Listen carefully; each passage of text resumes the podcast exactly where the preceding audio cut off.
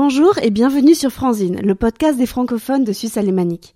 Ici Jenny Rachel et aujourd'hui nous allons parler bien-être, en apprendre plus sur le yoga, découvrir un parcours d'expatrié et en toute fin bénéficier d'une respiration. Je suis heureuse de faire entendre la voix de celle qui m'a fait découvrir le yoga. Il s'agit de Pauline de Munk. bonjour Pauline. Bonjour. Comme j'ai dit, tu es professeur de yoga en français ou en anglais à Zurich et tu es aussi spécialiste en nutrition. Est-ce qu'on peut revenir d'abord sur tes origines, d'où tu viens, à quoi tu te destinais? Oui, bah du coup, je suis française et moi, après mon bac scientifique, j'ai décidé de faire une formation de diététicienne. Donc c'est ce que j'ai fait à la base. Je me suis formée en nutrition parce que déjà j'avais envie euh, à l'époque d'aider les gens. J'étais fascinée par les médecines alternatives, donc euh, j'avais vraiment envie d'aller dans ce domaine-là. Donc je me suis formée en nutrition à la base. J'ai cherché du travail euh, dans ce domaine-là, mais moi j'étais vraiment intéressée par la nutrition du sportif, hein, la recherche de performance à travers la nourriture. Et malheureusement, à l'époque, c'était pas très ouvert sur ce sujet-là. Hein. Ils étaient beaucoup sur l'entraînement, mais uniquement, ils n'allaient pas voir euh, ailleurs euh, qu'est-ce qui pouvait aider les athlètes. Donc j'ai changé de, de, travail, je suis partie dans complètement autre chose, je suis partie dans le voyage, aussi pour le bien-être hein, des gens, mais pas tout à fait pareil. Et voilà, après, euh, moi, j'ai pratiqué, je pratiquais le yoga à côté. Et quand euh, on est arrivé en Suisse avec mon conjoint, ben voilà, je me suis dit qu'est-ce que je vais pouvoir faire? Et euh, je suis revenue à mes premiers amours, donc la nutrition, la médecine alternative. Et en même temps, je me suis dit que ce serait bien de pouvoir enseigner le yoga, de partager un petit peu ça avec tout le monde, avec les autres. Comment tu as découvert le yoga toi-même? Comment ça s'est passé? Euh, un peu par hasard, euh, grâce à mon ostéopathe, en fait, à l'époque, euh, je courais beaucoup. Je m'entraînais pour des semi-marathons, marathons. J'étais, voilà, je courais, courais, courais. J'allais pas voir d'autres choses. Et ben, je me suis blessée hein, au bout d'un moment, à force de courir et de ne pas écouter mon corps et de, de juste la recherche de performance, je me suis fait mal. Et euh, mon ostéo euh, à l'époque m'a regardé m'a dit euh, Madame, va falloir faire quelque chose parce que vous êtes rigide comme pas possible. Il faut amener un peu de souplesse dans les articulations, sinon vous allez vous faire mal. Et ben voilà, j'ai commencé le yoga comme ça. À la base, je m'étais dit un peu comme tout le monde oh c'est mou, c'est chiant, je vais m'ennuyer. Moi, j'avais besoin de quelque chose qui bougeait, j'avais besoin d'action et c'était vraiment, j'avais une vision du yoga un petit peu un petit peu comme un truc chiant et trop spirituel pour moi. Mais bon, j'ai essayé, j'y suis allée, et puis au final, j'ai découvert une pratique qui est euh, aussi spirituelle, certes, mais euh, qui peut être aussi très engageante, euh, très voilà dans le renforcement musculaire, qui était un peu assez complète finalement. Et voilà, j'ai commencé comme ça, j'ai essayé, et puis au final, mmh. j'ai accroché, et maintenant, mmh. il y a tellement de voilà de, de sensations qu'on ressent après qui mmh ben, on s'en sent tellement bien que ça devient comme un peu une drogue, hein, forcément. Euh. c'est vrai. Et donc, tu t'es formé comment? Moi, j'ai fait donc 200 euh, heures de formation. Donc, c'est la formation de base dans une école. Moi, j'ai fait une formation dans l'école d'alignement yoga. Donc vraiment très anatomique. Voilà, j'avais vraiment envie d'aborder ce côté un peu scientifique du yoga euh, à la base. Donc j'ai fait cette formation, c'est en effet 200 heures, mmh. mais il faut avoir pratiqué au moins 3-4 ans avant de pouvoir faire cette formation. Donc 200 heures en un mois, j'imagine que c'est pas que de la pratique physique, ils t'apprennent aussi euh, justement sur les chakras, sur toutes ces notions-là. Oui, bah c'est beaucoup physique quand même. Hein. Euh, c'est 5 euh, heures de pratique par jour, hein, donc quand même assez physique. Mais en effet, on aborde aussi tout le côté philosophie du yoga. Hein. Mmh. C'est pas que des postures, le yoga. On aborde beaucoup la méditation, tout le côté euh, spirituel, euh, les chakras, les centres d'énergie. C'est vraiment une formation, des formations qui sont complètes et qui ouvrent un tel champ de possibilités. C'est euh, c'est assez impressionnant quand mhm. même. Et justement, toi, comme tu t'es formé en nutrition, je crois que pendant le lockdown, tu as continué à te former aussi. Et pour toi, c'est un bien-être complet que tu recherches. Oui, bah c'est vrai que du coup la nutrition et le yoga pour moi ça va ensemble un petit peu hein, parce que le yoga c'est très sur le corps et la nutrition c'est plutôt à l'intérieur. Donc voilà, ça allait ensemble. Moi pendant le lockdown, je me suis formée, je me suis spécialisée en plus en nutrition végétarienne et végane parce que voilà, j'ai pas mal de gens qui s'y intéressent, qui cherchent à modifier euh, leur alimentation et euh, ils sont un petit peu perdus en général sur euh, comment je fais pour avoir une alimentation équilibrée en mangeant plus ni ça ni ça. Donc voilà, je me suis spécialisée un peu là-dedans pour pouvoir aider ces personnes à aller vers une transition. Mais après, je fais aussi du rééquilibrage alimentaire sur des régimes omnivores. Hein, il n'y a pas de souci. Euh, il y en a qui me disent mais euh, tu fais que vegan? Non, je ne force pas les gens à être vegan. Moi, j'adapte euh, le rééquilibrage alimentaire à vous, à vos habitudes, vos envies, vos besoins. Voilà, c'est pas. pas le régime drastique. Non, c'est pas le régime drastique. C'est voilà, c'est vraiment je prends vos habitudes alimentaires et on les rééquilibre pour vous s'adapter à vos besoins en fait et à vos objectifs aussi. C'est drôle parce que dans tes cours de yoga, c'est pareil, on vient comme on est, et puis tu peux gentiment soit nous corriger, soit adapter les postures. Ouais, bah c'est c'est pareil. En fait, moi, c'est le yoga. Euh, c'est pas vous qui vous adaptez au yoga, c'est le yoga qui s'adapte à vous. Mm. Moi, je veux qu'en fait vous vous appropriez votre propre pratique. Donc c'est pour ça que j'utilise beaucoup de matériel. Voilà, j'essaye de vous aider à aller dans les postures sans forcer, sans aller dans la recherche de performance ou de se comparer avec les autres. Il faut que ce soit un développement personnel pour soi. Donc c'est vrai que moi je suis là pour vous aider à vous approprier ça. Et euh, voilà, en effet, j'essaye comme ça de voilà, c'est vous, vous prenez comme vous êtes et euh, on y va quoi. Alors je vais décrire une de tes séances en groupe, hein, parce que j'ai participé, ça fait un petit témoignage. Donc déjà, on arrive, on est content de voir des personnes qu'on voit régulièrement. C'était le mercredi soir. C'est ça. Voilà, donc le petit lien social, on voit des gens qui parlent français aussi, donc au début, à la fin. Et après, vraiment pendant la pratique, donc au début, on se recentre sur soi, respiration, méditation et à la fin aussi. Et la pratique, on est seul avec soi-même, on se regarde pas les uns les autres, il n'y a pas du tout euh, de voilà de compétition. Euh. C'est ça. C'est pour ça que je cache les miroirs moi dans, dans la salle.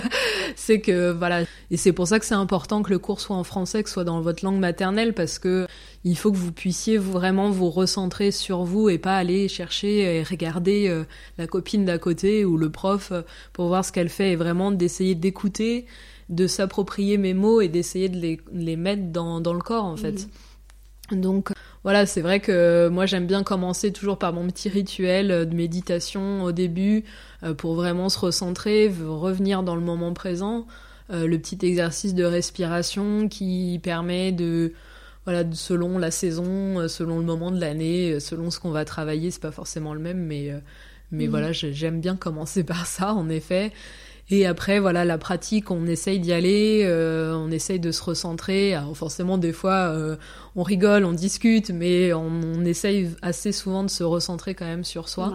Et puis, le cours se termine par euh, Shavasana, du coup, la relaxation finale. Et parfois, un mantra, un petit, une petite méditation de fin, toujours. Ouais. Et ton cours s'adresse à qui? Plutôt des jeunes, des... ça peut être aussi des personnes âgées. tout le monde, tout le monde, tout le monde peut profiter des bienfaits du yoga. Quelle que soit la taille, euh, quelle que soit la taille, quel que soit le poids, quelle que soit la souplesse, le niveau. Euh, tout le monde peut, peut, profiter des bienfaits en fait. C'est ça qui est, qui est, fabuleux dans ce sport. C'est pas quelque chose qui, qui, est réservé à une certaine population. C'est vraiment tout le monde peut en profiter. Mmh. Est-ce qu'il y a des moments précis où on peut pas pratiquer le yoga? Je pense à la grossesse ou quand on vient d'accoucher. Qu'est-ce que tu proposes alors? Alors quand euh, on est enceinte ou quand on vient d'accoucher, il faut, on peut pratiquer le yoga, mais une pratique qui est plus adaptée au moment où on est actuellement. Donc moi je me suis formée en yoga pré et post-natal spécifiquement pour aider ces femmes à vivre bien leur grossesse et vivre bien aussi le après.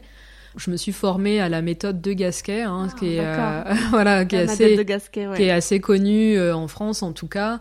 C'est un peu la pionnière à avoir développer voilà cette connexion au corps, les, les problèmes suite euh, à mm. l'accouchement. De pas pousser ses organes vers le bas, pas faire d'abdos. Euh, voilà, donc euh, voilà beaucoup de, de, choses. Elle a mis en lumière beaucoup de choses qui allaient pas en fait hein, dans les positions d'accouchement, puis dans les exercices de, de gym et d'abdominaux qu'on faisait faire aux femmes.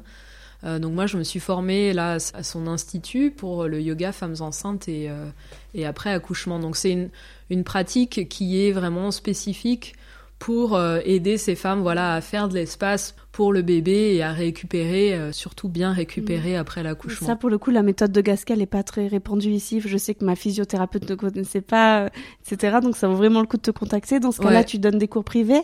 Des cours privés, bah actuellement les cours en groupe euh, ne sont pas autorisés, mais les cours en groupe, en petits groupes, j'aimerais les en mettre en place quand même parce qu'aussi c'est bien d'avoir une mm. petite communauté, pareil que les cours adultes, hein, pareil de pouvoir se se recentrer un petit peu, se connecter entre femmes enceintes ou entre femmes euh, qui viennent d'accoucher. Pour le moment, en effet, c'est des cours privés que je propose. Donc cours privés, cours en groupe quand ce sera possible. Hein. Ouais, c'est ça. Euh, voilà, l'épisode va rester, donc euh, j'espère bien. Ouais, ouais. et puis des cours aussi pour les entreprises? Des cours aussi pour les entreprises, ouais, mhm. pour ceux qui veulent mettre en place euh, entre collègues euh, mhm. sur la pause déj, c'est possible. Ouais. Des workshops le week-end? Des workshops, oui, des événements. Des fois, j'aime bien aussi cibler euh, certaines choses. Donc, j'avais fait un workshop déjà sur les chakras, justement, mhm. pour vraiment aller s'immerger là-dedans sur deux matinées, un week-end, ou alors aller chercher vraiment un peu plus profondément sur certains sujets. Donc mm. euh, voilà, je propose aussi en effet des événements, des workshops. Oui, rapidement, c'est quoi un chakra? Un chakra, c'est un centre d'énergie euh, qu'on a dans le corps. Donc, euh, il y a plusieurs représentations, mais celle qu'on prend en yoga la plus connue, on va dire, il y a sept centres d'énergie mm-hmm. dans notre corps. Donc, c'est pas totalement aléatoire, hein, c'est anatomique aussi. Hein, c'est des, des, centres d'énergie qui sont reliés en général à des zones où il y a beaucoup de nerfs, beaucoup mm. de voilà beaucoup de choses qui se passent. Et voilà, c'est un centre d'énergie qui on qui on a besoin de stimuler un petit peu pour faire circuler l'énergie mieux dans le corps. En fait, si on a un des chakras qui est bloqué, forcément ça va bloquer l'énergie. Mhm. Donc le yoga permet ainsi de libérer un peu tous les chakras et vraiment de venir faire circuler l'énergie qu'on appelle le prana en yoga. Mhm. C'est vraiment de faire circuler toute cette énergie dans tout le corps. Ah, super intéressant. et toi, quel type de yoga tu proposes? Je sais qu'il y a plusieurs types. Il y en a qui s'accrochent au plafond. euh, moi, je propose le yoga traditionnel, hein, le hatha, euh, le hatha yoga, qui mêle vraiment euh, aussi bien les postures que les exercices de respiration, que la méditation.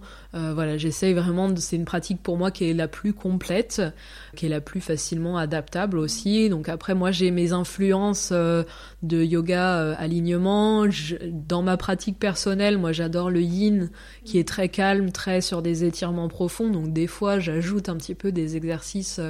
Enfin, à la fin, des fois, j'ajoute ce genre de voilà de relaxation, d'étirement profond je fais un petit peu mon petit mix de plein de choses, mais euh, moi je reste quand même sur le yoga traditionnel. Hein. Après, euh, je suis pas contre d'aller s'amuser des fois à, accrocher à son hamac. Euh, ça peut être drôle, mais voilà, moi je, je c'est pas ce que j'enseigne. Moi, j'enseigne vraiment le voilà le la base du yoga. je voulais parler un petit peu de la manière dont tu as créé. Ben, c'est un statut d'indépendant, d'entrepreneur. Voilà, est-ce que c'était dur? Et puis ton arrivée en Suisse, est-ce que c'était compliqué? Est-ce que maintenant tu te sens vraiment chez toi? Est-ce que tu arrives à passer cette barrière de la langue? Alors mon arrivée en Suisse s'est plutôt bien passée parce qu'avec mon conjoint on avait quand même mis euh, nos conditions à l'un et à l'autre avant d'arriver, hein, donc euh, on était plutôt d'accord sur euh, sur la base, donc voilà ça s'est plutôt bien passé. Ça a été un petit peu difficile pour moi l'adaptation. Je suis passée d'une activité régulière euh, de travail tout le temps, les amis tous les soirs et arriver là à ne plus connaître personne, euh, à pas avoir de travail, euh, de devoir tout reconstruire en fait. Hein, donc ça n'a pas forcément été évident. Mon conjoint, lui, il avait son travail, il avait ses, ses collègues, donc voilà, c'était vraiment moi, je me retrouvais toute seule à la maison de passer à 100% d'activité à zéro. Donc ça a été un peu compliqué pour moi l'adaptation, mais bon au final euh, ça s'est fait. Et puis de, créer du coup mon mon truc, mon entreprise, euh, mes cours, ben ça m'a aidé à un peu voilà me bouger là-dedans et euh, et de, de, voilà de créer euh, de créer mon propre euh, mon propre environnement. Mhm. près de le statut d'indépendant euh, j'ai pas mal été aidée quand même par les, les communautés francophones de Zurich sur les groupes Facebook ma petite entreprise par exemple. Ah, ils sont extra. Voilà ils sont extra. Les gens ont vraiment m'ont dit y a pas de souci tu m'appelles je t'aide. Enfin Donc ça a été assez, ça s'est plutôt bien passé grâce aux personnes. Enfin, les gens en Suisse sont hyper serviables, je trouve. Moi, la fille à la mairie de chez moi, elle m'a aidé, elle a appelé pour moi, elle m'a traduit les textes pour m'aider à créer mes papiers, à demander mon permis. Donc euh, c'est un bon village. Vraiment, ouais. C'est, euh, je sais pas si c'est partout qu'on peut trouver ça, mais c'est vrai que pour moi ça a été facile, euh, plutôt parce que j'ai eu toute cette aide à côté en fait. Ouais, je vois. Ouais. Et les allers-retours avec la France, c'était souvent voilà pour voir ta famille, tes amis aussi pour consolider Ouais, bah au début un petit peu plus. Euh, après, bon, euh, on n'a pas non plus tant de temps que ça. Puis il faut se créer mm. aussi sa vie ici. Donc c'est ça. Donc bon, on évite d'y être tous les week-ends, sinon il n'y a pas trop d'intérêt à devenir en Suisse. Donc euh, non, bah ouais, de temps en mm. temps, mais puis des gens y viennent aussi mm. des fois, ils découvrent aussi un petit peu notre environnement. Mais c'est vrai que la qualité de vie ici n'a rien à voir. Enfin, mhm. on reviendrait pour rien au monde. Ouais. Il y a trois questions que je pose euh, souvent dans Franzine. C'est la question, bah, justement, quel conseil tu donnerais à des expatriés qui viennent d'arriver dans la région? Euh, Ben voilà, quelles grosses difficultés peut-être euh, ils doivent contourner?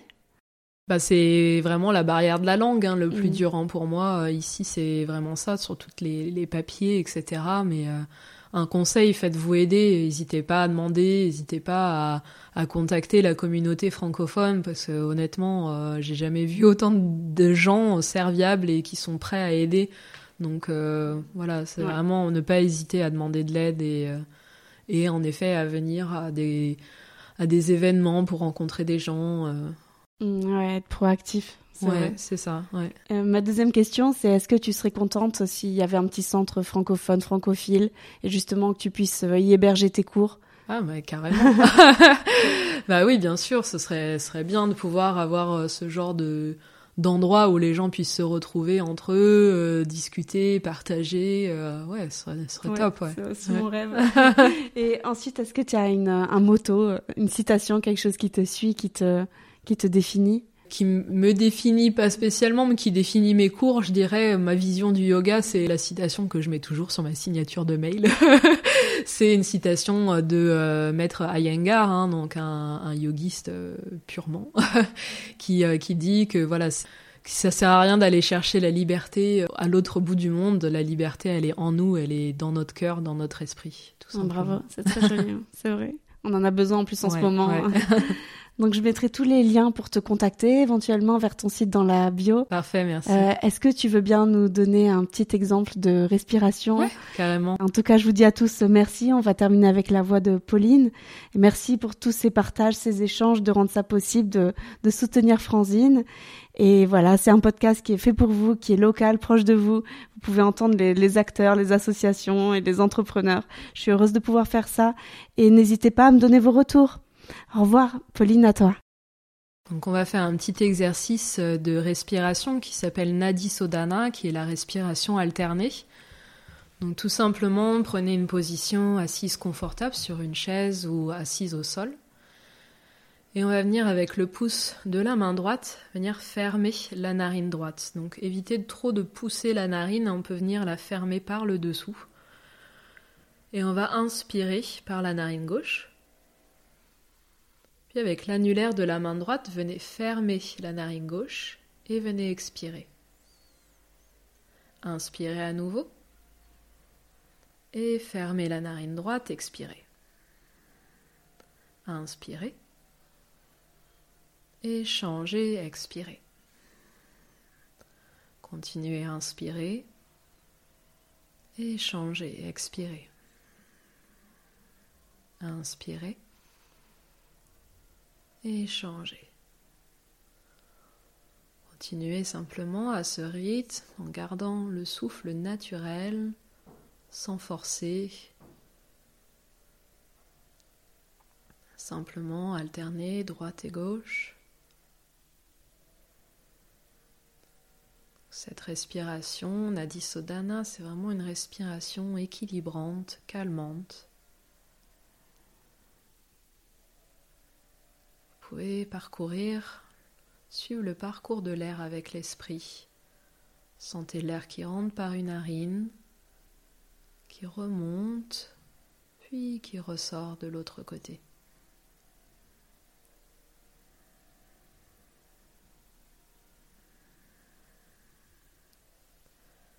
Imaginez vraiment cette énergie de calme qui envahit tout le corps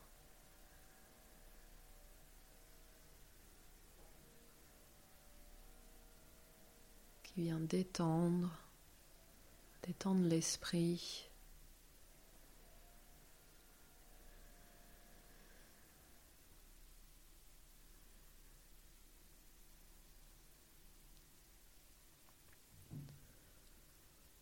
continuer autant de fois que vous le voulez. Et quand vous voulez sortir de cette respiration, attendez la dernière expiration par la narine gauche, puis relâchez et revenez à la respiration naturelle.